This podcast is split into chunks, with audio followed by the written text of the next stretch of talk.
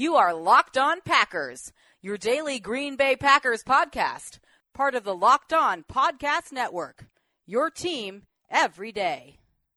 R E L A X. Relax. We're going to be okay. It is time. It is time. I feel like we can run the table. I really do. You are Locked On Packers, part of the Locked On Podcast Network, your team every day. I am Peter Bukowski, and I cover the Packers for SB Nation. I cover the NFL around the internet, and you can follow me on Twitter at Peter underscore Bukowski. You can follow the podcast on Twitter at Locked On Packers. You can like us on Facebook, where we post all of our content. You can subscribe to the podcast on iTunes. Tell Alexa to play Locked On Packers. Find us on Spotify, Google Play, wherever you find podcasts, you will find Locked On Packers, the show for Packer fans who know what happened, they want to know why and how. And anytime you want to hit us up on the Locked On Packers fan hotline, you can do that at 920 341 3775. It is crossover Thursday. We had to push it a little bit. Part of that is because Locked On Cardinals is a partner show it's a duo. So trying to coordinate the schedule with with two other people rather than just one is pretty near impossible. And we were able to do it. And I, I appreciate those guys taking the time. And and I know what you're thinking. Uh, do we really need to spend that much time talking about the Arizona Cardinals? They're a dog team and they have a dog first year coach, it seems anyway. It doesn't seem like Steve Wilks is very good at all. Uh, Matt Patricia, same thing in Detroit. Both of those guys, frankly, might get fired.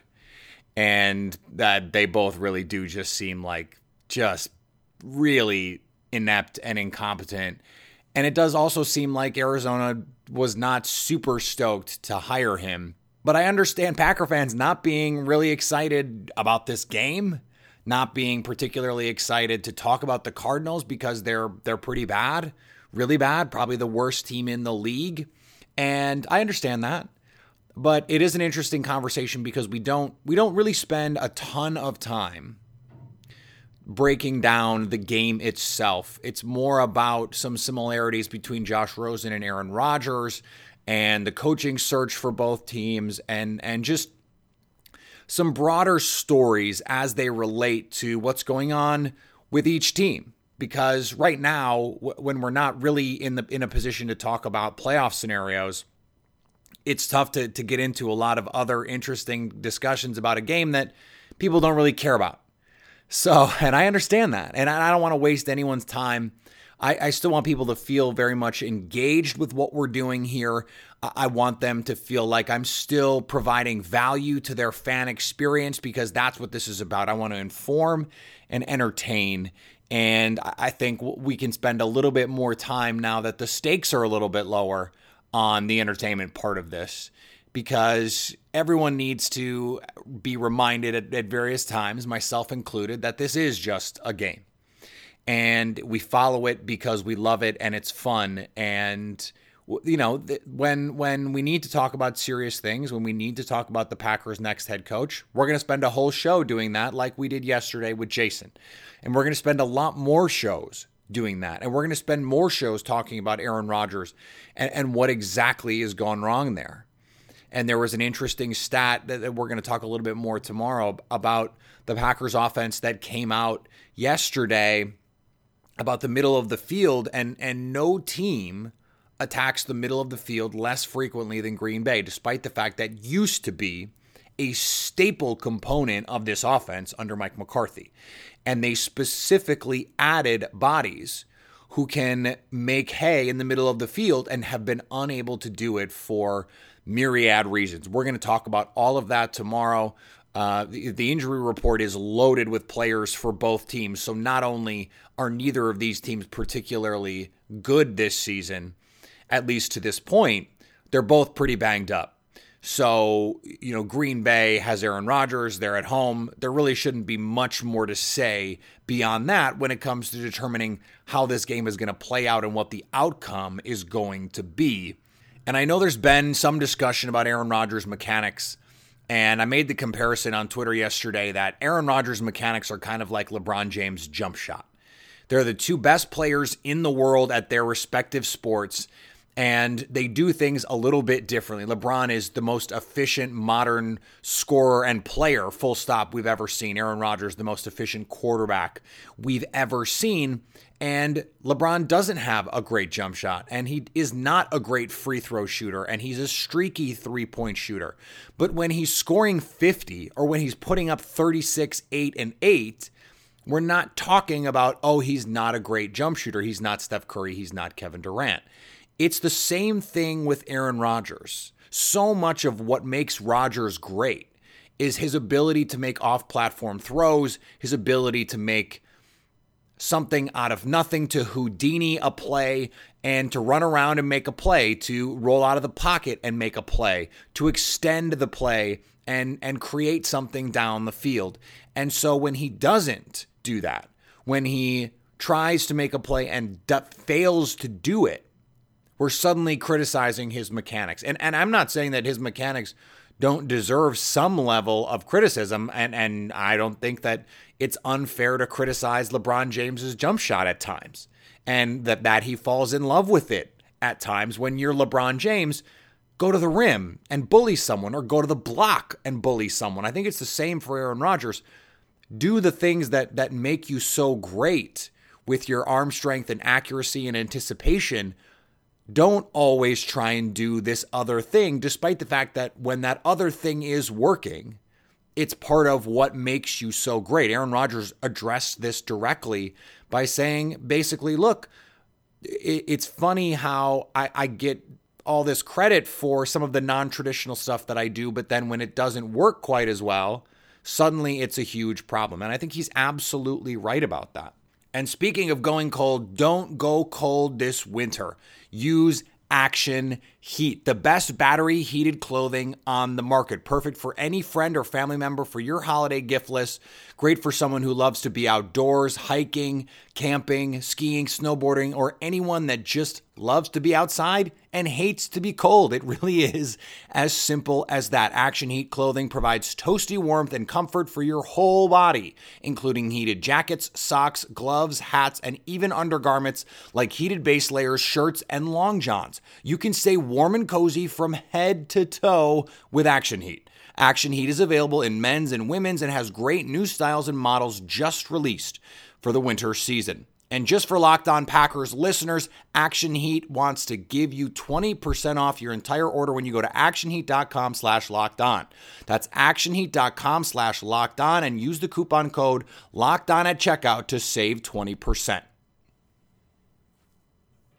All right, let's get to crossover Thursday. Locked on Packers, locked on Cardinals, Alex Clancy at Bo Brack. This should be fun. Let's jump right in. When you guys look at, you know, this roster, you can point to talented players at a handful of positions, but for the most part, you you go okay. They they need help at a number of premier positions, including receiver.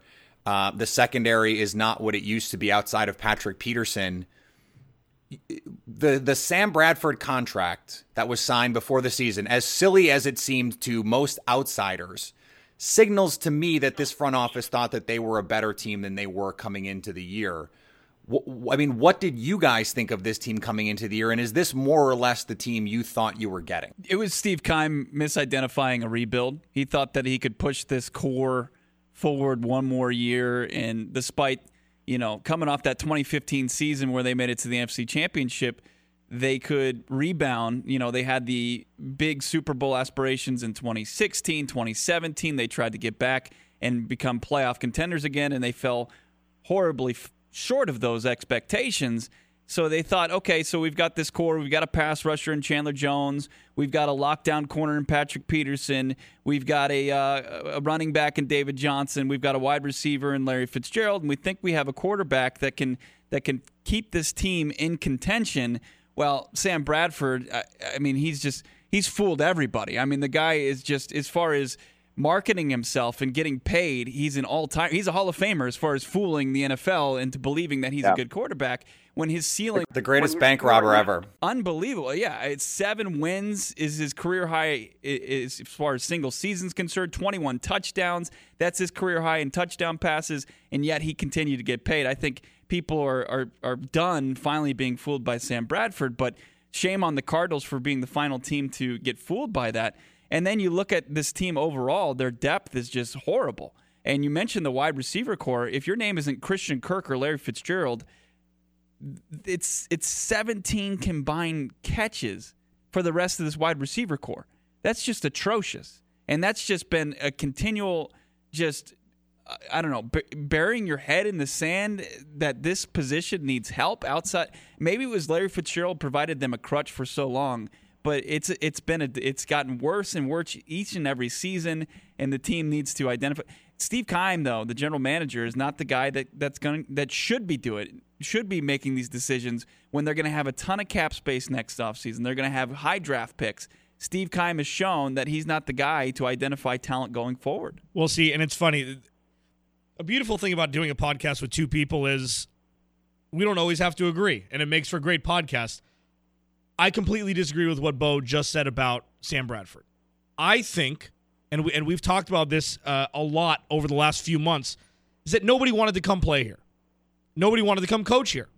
So I think, in my opinion, so the Cardinals didn't get their first shot. They didn't get their first choice, head coach or quarterback. Kirk Cousins chose elsewhere. Alex Smith got traded. There were a couple other names that uh, that were strewn about in the area. At the point of signing Sam Bradford, they had zero quarterbacks on the roster under contract. So the fact that Sam Bradford was still available, they're like, you know what? We need a quarterback. We need a singular quarterback. Mike Glennon's not going to be our starter. They ended up signing him later. And they didn't realize that they were going to be able to move up and, and, and draft Josh Rosen because they thought that he was going to be gone by the time that they moved up to 10 to get him. It's a lot of speculation right there. I think that they had their third or fourth chance, uh, third or fourth choice. And that's why Sam Bradford became a Cardinal. Honestly. Well, it seems it seems like Steve Wilks was their third or fourth coaching choice as well. And and back right. to your point about the receivers, I was looking at the depth chart the other day and, and was thinking after Larry Fitzgerald and Christian Kirk that this was the, the cast of a Netflix show that I didn't watch because I, I, I was trying to figure out who some of these guys were. I think there's some interesting uh, parallels. Josh Rosen with Aaron Rodgers, and I don't know if you guys saw it around draft time.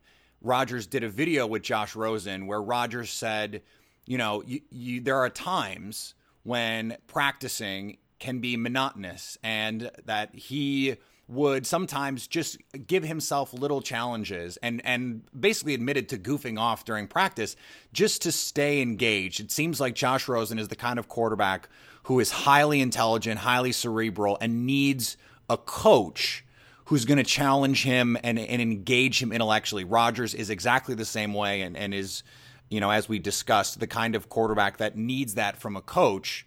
It sounds like Byron Leftwich versus Mike McCoy is doing that a little bit more, and maybe it's because Leftwich played the position and, and sort of knows which buttons to press. Uh, but if you're if you're looking at what this coaching staff has done with Rosen, do you think they've they've handled him the right way at least since Mike McCoy's been shown the door? Yeah, they're trying to get back on track, and everything we hear from Byron Leftwich has been 100% spot on. I mean, not only does he want Josh Rosen to utilize his rookie season and learn from every situation, good and bad, but he wants to set Rosen up for the long term. He wants him to be a, a successful quarterback in the NFL for 10 to 15 years. And he draws from his own experience as being a top 10 pick himself, playing quarterback in the league for 10 seasons. Byron Leftwich absolutely, I, I believe, is the guy to kind of walk hand in hand with Josh Rosen into the future. Is he going to be put in a position to be successful by his head coach? I, I can't necessarily answer that question with 100% you know positivity. As far as Steve Wilks is concerned, he's a conservative by nature, defensive minded head coach. Is he going to let Byron Leftwich, a young play caller, kind of flourish and do the things that he needs to do to make sure Josh Rosen's successful? That's a whole different question. But I really like what Byron Leftwich has said. He's won all the press conferences. As far as his game calling is concerned, I think he was handicapped by what was installed by Mike McCoy. And I'll be interested to see if the Cardinals keep Leftwich in a position of play calling beyond this season, what he'll do in the future. I, I think I, I really like what Leftwich has done. Of course, he, he's he's got just he was behind the eight ball as far as getting a hold of the offense in week eight And uh, the personnel issues, as far as what Steve Keim has given, as far as wide receivers and the offensive line, it's. It, I mean, it's just a tough hand that he's been dealt. But I like Byron Leftwich, I, I, and I would love to see him stick with Josh Rosen in some capacity, whether it's his OC. Who knows? He could be the freaking head coach of this team next year. Anything's up in the air at this. Everything's So, up in the but air. But to answer your question, I, I really like Byron Leftwich. I- I'm I'm wondering as you're speaking, and this hadn't occurred to me before, but it seems like you're you're kind of making the case for a coach like John Harbaugh to come in and potentially say, okay, offense, Byron Leftwich, you got this. I'm going to let you handle it. I'm going to play a, a CEO role. And, you know, the Ravens, obviously, that was a, a defense first team, but part of that was because they never had a good quarterback and they never had really, you know, they won the Super Bowl with Jim Caldwell for crying out loud. Uh, Byron Leftwich might be the best offensive coordinator John Harbaugh ever had in a situation like that. So, I mean, as, assuming that is someone who's available and and he's you know interested, it sounds like th- that's that that's the case you're making for a coach like that. Yeah, and I think a veteran head coach would probably be the best bet for this team. Uh, As far if you're going to keep some of the key veterans that you have, some of the guys that we mentioned, Patrick Peterson, if if if he could reconcile with this franchise after- his trade request earlier in the season, John Harbaugh would be great, and it also ends our argument about offensive and defensive minded guys because he's a special teams guy. I mean, he's he's just a delegator, as as you were kind of pointing out, and you're right. I mean, Byron Leftwich, if he's empowered by his head coach and John Harbaugh to to really take this offense and and make it what he wants of it, and and take Josh Rosen to the next level. Um, that's that's going to be great. I, I really appreciated what you said. It, it is interesting because Rosen and Rodgers have been connected since uh, you know the pre-draft process, and uh, I liked what Rosen had to say recently about how a lot of people just want to see they see these rookie scale contracts, they see these rookie quarterbacks that struggle, where it's a Jared Goff or it's a Mitchell Trubisky, take the next step in the next season. And Rosen pointed out, "I was like, it, it doesn't automatically mean just because I'll be playing and probably starting next year for this team that I'm not going to be taking more lumps. You know, he realizes that this it's it's going to be more work put into it than just showing up for work. Well, and, and that's a that's an expectation in the fan base, right? Too that, that you have to understand that you, you know uh, Matt Nagy is is unique, and he is not mm-hmm. going to make you know that is not going to be the case for every. And Sean McVay is unique and is not going to take everyone in year two and make them something else. Look at Carson Wentz, he did it okay, but that's not that's not normal and hasn't been normal. Someone like Patrick Mahomes didn't play year one and in year two is able to make that leap. Josh Rosen is still a young kid. And and you mentioned Christian Kirk earlier. I wanted to ask you about that. Josh Rosen, by the way, doesn't turn 22 until February, which is crazy to me. Um, but I loved Christian Kirk coming out of college. In fact, as soon as I saw him basically get on campus at Texas A&M, I was like, "That's an NFL receiver, and I want that dude on my team." What is your impression of him, and how is he as he grown? Can he be the heir apparent to Larry Fitzgerald? Not that he's ever going to be that good, but in terms of being a number one receiver for this offense. Yeah, I mean the thing is with with Larry Fitzgerald, there aren't many number one receivers that look like him in this day and age. You know, there's not many. He, the, you know, Michael Thomas, I guess, is a guy that, that you could equate to Fitz. Fitz was never like a burner like Christian Kirk is. What the thing that, that that Christian Kirk is is he's a game changer. He's a guy that the the defense will always have to account for, and that's something that the Cardinals haven't had in a long time from the from the wide receiver position. And if they did a couple years ago, it was John Brown or J.J. Nelson. John Brown couldn't stay healthy, whether it be the sickle cell trait or otherwise, and J.J. Nelson can't put his two hands together with the football in between it. So with with Christian Kirk, we've seen plays like uh, against the against the Raiders two weeks ago. He caught a, little wide receiver screen and took it to the house 59 yards before anybody could blink. Bo and I were sitting in the press box like, "Oh, he's gone." Like and and that's something that not a lot of players in this league have, let alone a guy from a number 1 wide receiver position. So it's uh it, it's exciting. And if you have a guy come in as a rookie receiver with a rookie quarterback, it's a link that, be- that that could work for, you know, a decade if the money's right and if both those guys produce and stay healthy. Well, and that's the benefit of having a, a quarterback or a- excuse me, a receiver who is just just get him the ball. And so with a young quarterback, you can say, you know, receiver screens, that works, slants, hitches, the, little stuff that that makes the throw a little bit easier.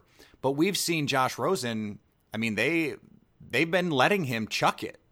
And I, I think that's really important. I mean, the, the point that you made about Byron Leftwich saying, Let, let's have you learn from every situation letting Josh Rosen and not handcuffing him and saying we want you to only throw, you know, the 8 yards when we need 10 if that's what's open. No, fire it. And and let's see what happens and then let's learn from okay, what what did you see here? Why did you make this decision? Because that's the only way that you grow. I think so often we handcuff these young quarterbacks and don't let them be what they've been since they were 10. And what I've been really impressed with is Josh Rosen's ability to learn from those mistakes. And I, I don't know what your impression of it is, but it seems like he's the kind of quarterback that once he makes a mistake, he's probably not going to make that mistake, that specific mistake again. I know it's not the most exciting topic. We do, we should actually discuss how this game is really going to play out and because that's you know that's that's part of the reason people are here and maybe they want to you know throw a little MyBookie wager on this when you guys look at this game on sunday obviously green bay the heavy favorite a two touchdown favorite what are you looking for in this game on Sunday? I mean, it's play the Chargers last week, get punished. This week, we talked about yesterday, Bo and I did on the podcast. This is the the Cardinals are the get right game for every team that they play. And the Packers need a get right game if the R E L A X Aaron Rodgers will show up again and they win five straight in an effort to make the playoffs this season. So I see this as just being a decimation of the defense that has given up already. They're tired. They're you know, angry that the offense can't stay on the field. And I predicted yesterday that Marquez Valdes-Scantling will have a career day with whoever is going to start. Who's the guy that they brought back, Bo? With Benny Benwikere that they cut? Oh, David Amerson? Yeah, David Amerson's probably going to be on him alongside Patrick Peterson defending Davante Adams. So Marquez Valdes-Scantling will have an absolute day on Sunday in a rout by the Packers. Bo? I'm, I'm just kind of curious because when you look at the two teams kind of in the same category as the Cardinals this season that the Packers have squared off with, they beat the Bills, but they win 22 nothing. I think if you watch that game, I, I did tune in quite a bit for fantasy implications, but but I would have said that the the Packers should have won that game. And you look at the Niners game, I mean that was a game that they had to come back and win 33 to 30. Uh, was it a Monday night football contest? And mm-hmm. the the Packers have certainly been playing down to their competition. And it, with with that being said, and looking at the struggles lately, I still believe that the Packers are going to roll. And, and Alex is absolutely right that this is going to be a get right game. Aaron Jones is going to go off at the running back position. Oh my God! I don't even. We watched a, a quarterback in Philip Rivers complete 25 consecutive passes last season. I'm absolutely terrified at the thought of what Aaron Rodgers can do against this Cardinals defense. Don't be don't be fooled by their pass defense, which ranks in the top ten, because it's not that good. And Aaron Rodgers is going to have a field day, and this is just going to be absolutely exactly what Alex said, a get right game. And if we're talking about the MyBookie line on this, I'm I'm taking the Packers. Yeah, I mean if it was if it was in Tell me I'm wrong. No, no, no. I mean if it wasn't in Lambeau, I mean I, I think that uh, maybe the it would drop to you know 10 and a half like we had said and peter and peter alluded to it. Maybe the number will come back to the to the mean a little bit but yeah. Peter go ahead. What do you think? Well the, the, the problem guys is i've been predicting get right games for the packers all season. And uh, so it's i mean this is one of the, those things right? One of the times that you say it you're going to be right and I was right about it in Miami, and that's the that's the recent game you can point to and say, "Oh yeah, this defense is capable of just beating the hell out of a bad quarterback. And I don't think Josh Rosen is a bad quarterback per se. I just I think Mike Pettine and what he can do in terms of disguising defenses. I think it's going to be really hard for uh, the Cardinals to score points in this game. I don't think it's going to be as easy for Green Bay to score in this game as as you're saying. But to your point about Phil Rivers, I mean the guy almost didn't throw an incompletion. And Aaron Rodgers, who has has had some issues with accuracy this season, I think part of that is the injury. I think part of that is mechanics, and I think part of that is is frankly the the uh, the inconsistency with these rookie receivers. I love the point about Marquez Valdes-Scantling because David Amerson, even in his prime, was like a four six guy. and Valdes-Scantling is a 4 3 guy. So, uh, I, and Rodgers has loved to take shots this season. He's been, in fact, a little bit more enamored with with shot plays than I would even like, eschewing, you know, eight yards on third and seven, um, which generally speaking, I'm opposed to. But um, I think this could be the game where they hit some of those big plays. I, I, I think I think you're right. I think Green Bay wins. I think they win handily. Um, I don't think it's going to make anyone in Green Bay feel any better uh, nor should it. And and I think that's just where we are in the season with this team, and I think it's where you guys are in in the season with your team. And maybe you, you guys can correct me if I'm wrong. You might have fans at this point not only cheering for losses but cheering for blowouts, just so that Steve Wilks is not the coach next year. Yeah, go ahead, Bo. You love this. No, I mean that's that's been an argument that we've had on the show. I I don't think anybody within the Cardinals locker room has thoughts of, of improving their draft pick they're gonna have they're gonna have a top top pick, no doubt about it. It's, it's as far as as far as you know, putting the nails in the coffin as far as Wilks and Keim, they really just set themselves up beautifully to do that themselves and just let it happen organically. Yeah. You know, I just don't think that it's going to be, you know, people, you know, willingly you know, missing assignments and you know it, them playing to lose and get crushed. I think it's just going to happen. I mean, we've seen it. it. We were fooled that this team was building momentum in a 12 point loss to the Kansas City Chiefs, where they held that high powered offense to 26 points, but. That was just uh, that was fool's gold. That was that was a team coming off a bye week and a tired Chiefs team, and man, have they come back to reality, a harsh reality, the last couple weeks, and most recently a 45-10 clunker against the uh, against the Chargers. So maybe the maybe the Cardinals come out like they have in a couple games this year and they take an early lead, but man, don't expect that to last very long. Yeah, it's Peter. To your point with Steve Wilks and, and Keim, uh, uh, both, both said it correctly. They are the next job for the Cardinals front office and, and Michael Bidwill is to show all that the Cardinals will have going into the offseason. They'll have a top three pick. They'll have all this money to spend and if you want to have a, a GM come in, whether it be first time or veteran GM that, that's been out of the game for a little bit, be like, hey, you want to make your mark on a city that's really never won anything? Look at the tools you have for your first year. You can do whatever you want with this team, and you have two Pro Bowl defenders and and and a, and a Pro Bowl running back. So do what you want. So we'll see if they and we're not going to get into the Steve Keim thing. We both think that he should be gone. Steve Wilks, we're at we're at uh, different ends of the spectrum with that. All right, Alex Clancy, Bo Brack, Locked On Cardinals and Locked On Packers for crossover Thursday. Thanks, guys. All right, hopefully you enjoyed that conversation. Uh, as I said, it'll probably be uh, more entertaining than the game on Sunday, but it's a game Green Bay should win.